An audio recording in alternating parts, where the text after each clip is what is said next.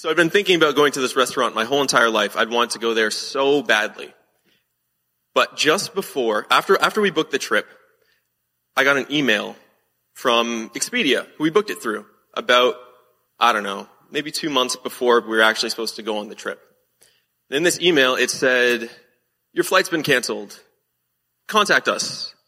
And so I did. And I was like, oh, at first I was, that added more stress. And then I contacted them and the person I talked to said, oh, yeah, no, that we could deal with this. All that we need to do is email the person that, or the, the airline that you're going through, and they're going to get back to us five to seven days. You'll have a new flight. I'm like, okay, great.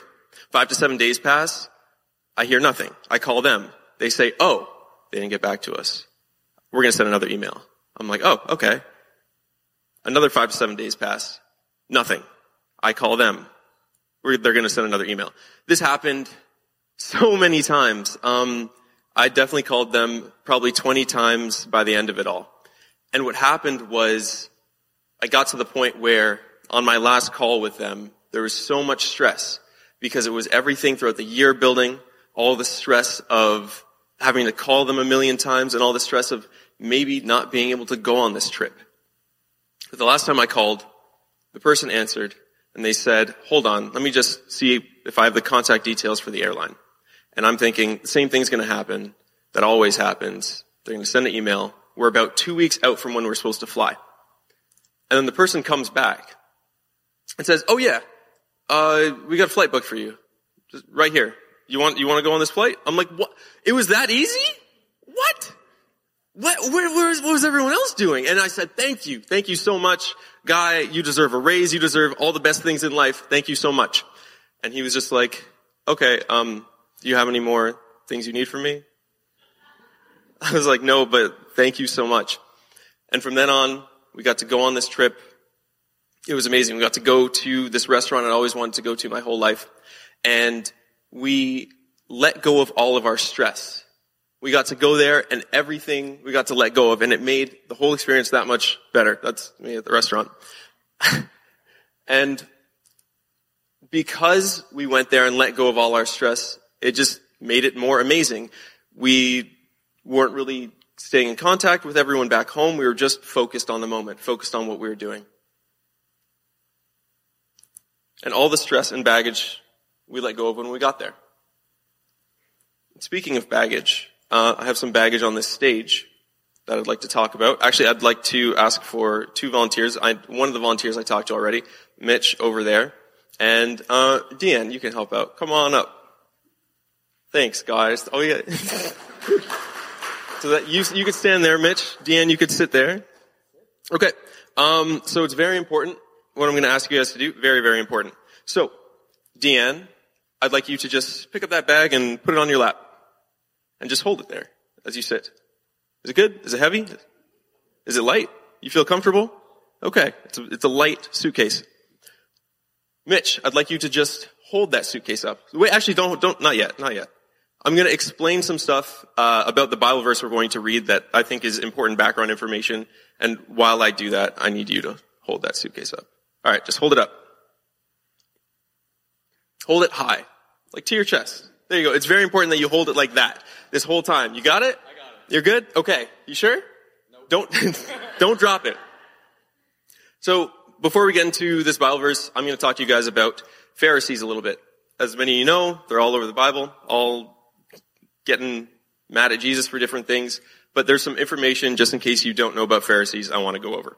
So the Pharisees were an influential religious sect within Judaism in the time of Christ and the early church. And they were known for their emphasis of oral tradition in addition to the written law and their teaching that all Jewish people should observe all 600 plus laws in the Torah. You good? Great. Great.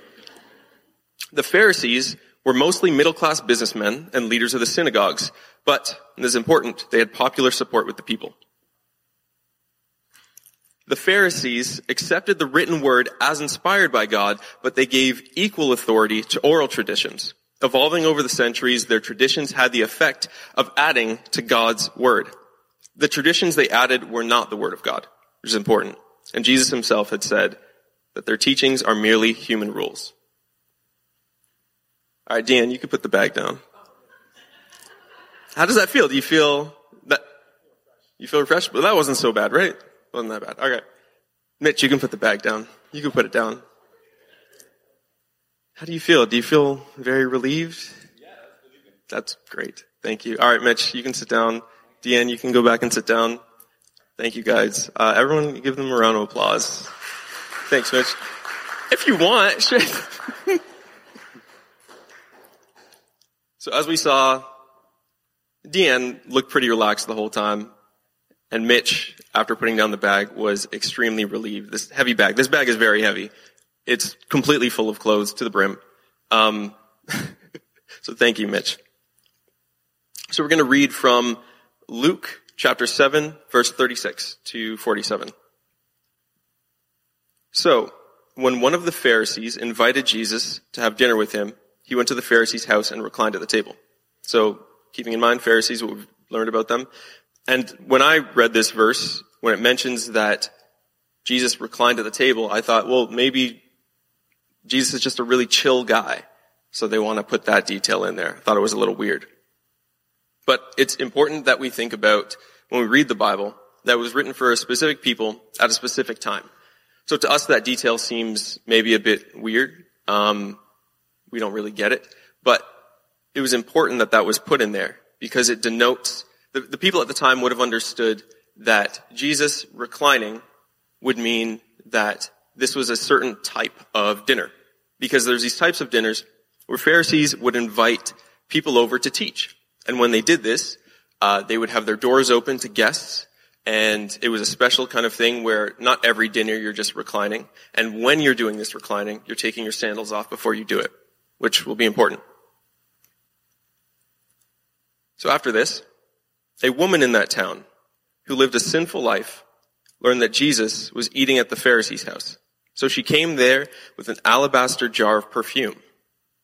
As she stood behind him, at his feet weeping, she began to wet his feet with her tears, and then she wiped them with her hair, kissed them, and poured perfume on them.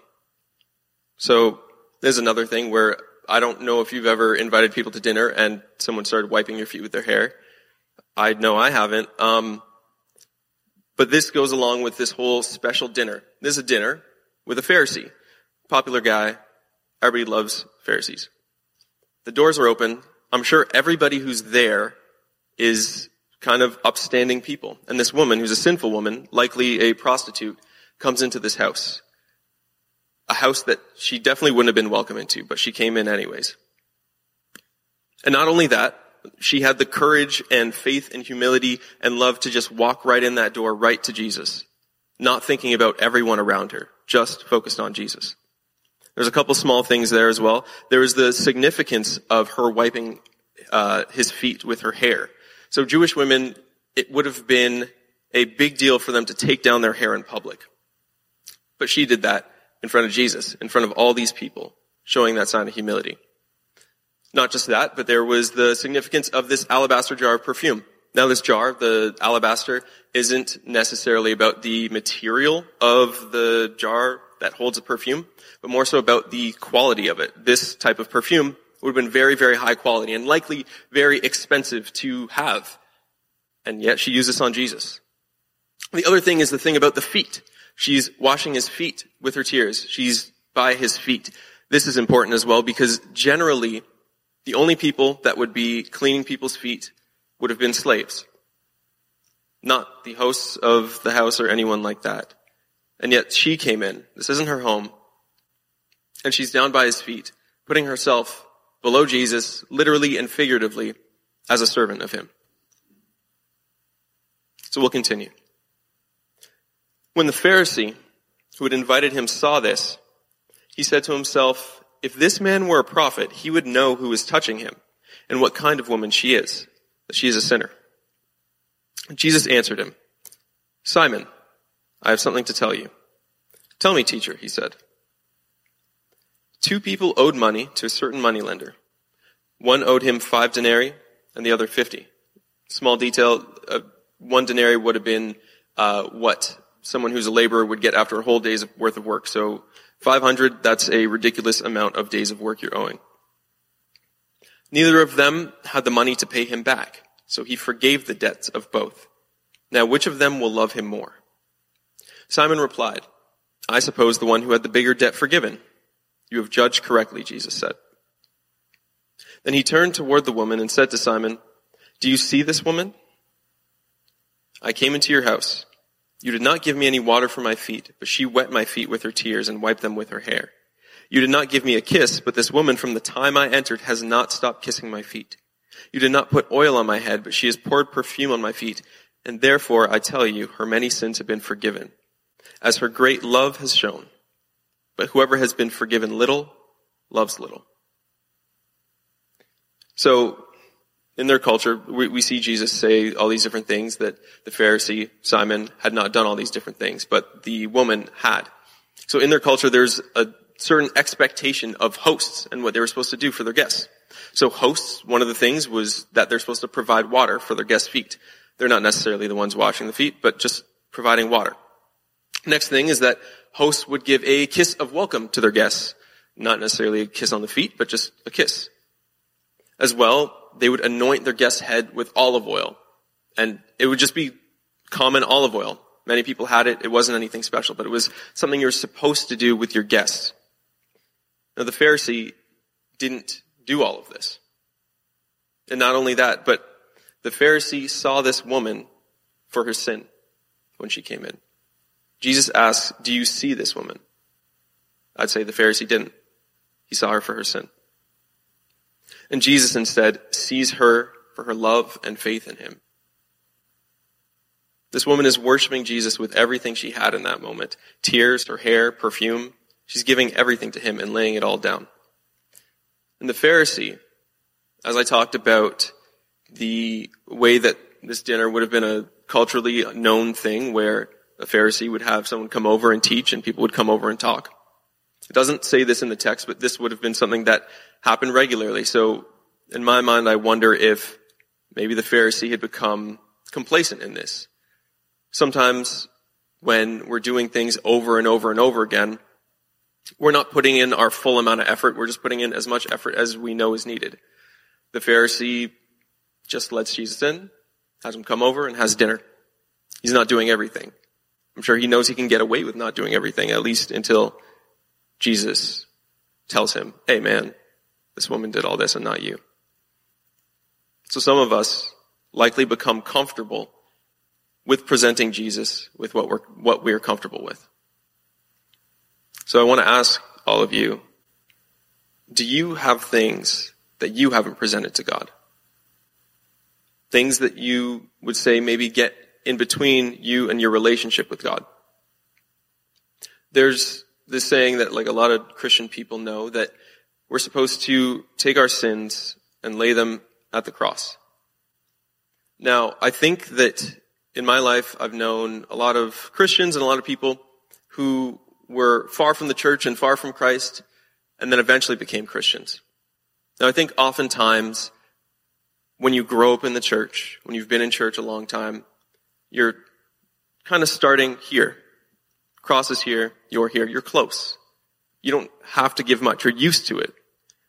So when you're giving, you're giving what you're comfortable with. You're comfortable with offering up the same sins to God over and over and over again. You're comfortable and not really trying to challenge yourself. And so a lot of us can end up having sins that we're not going to offer to Jesus.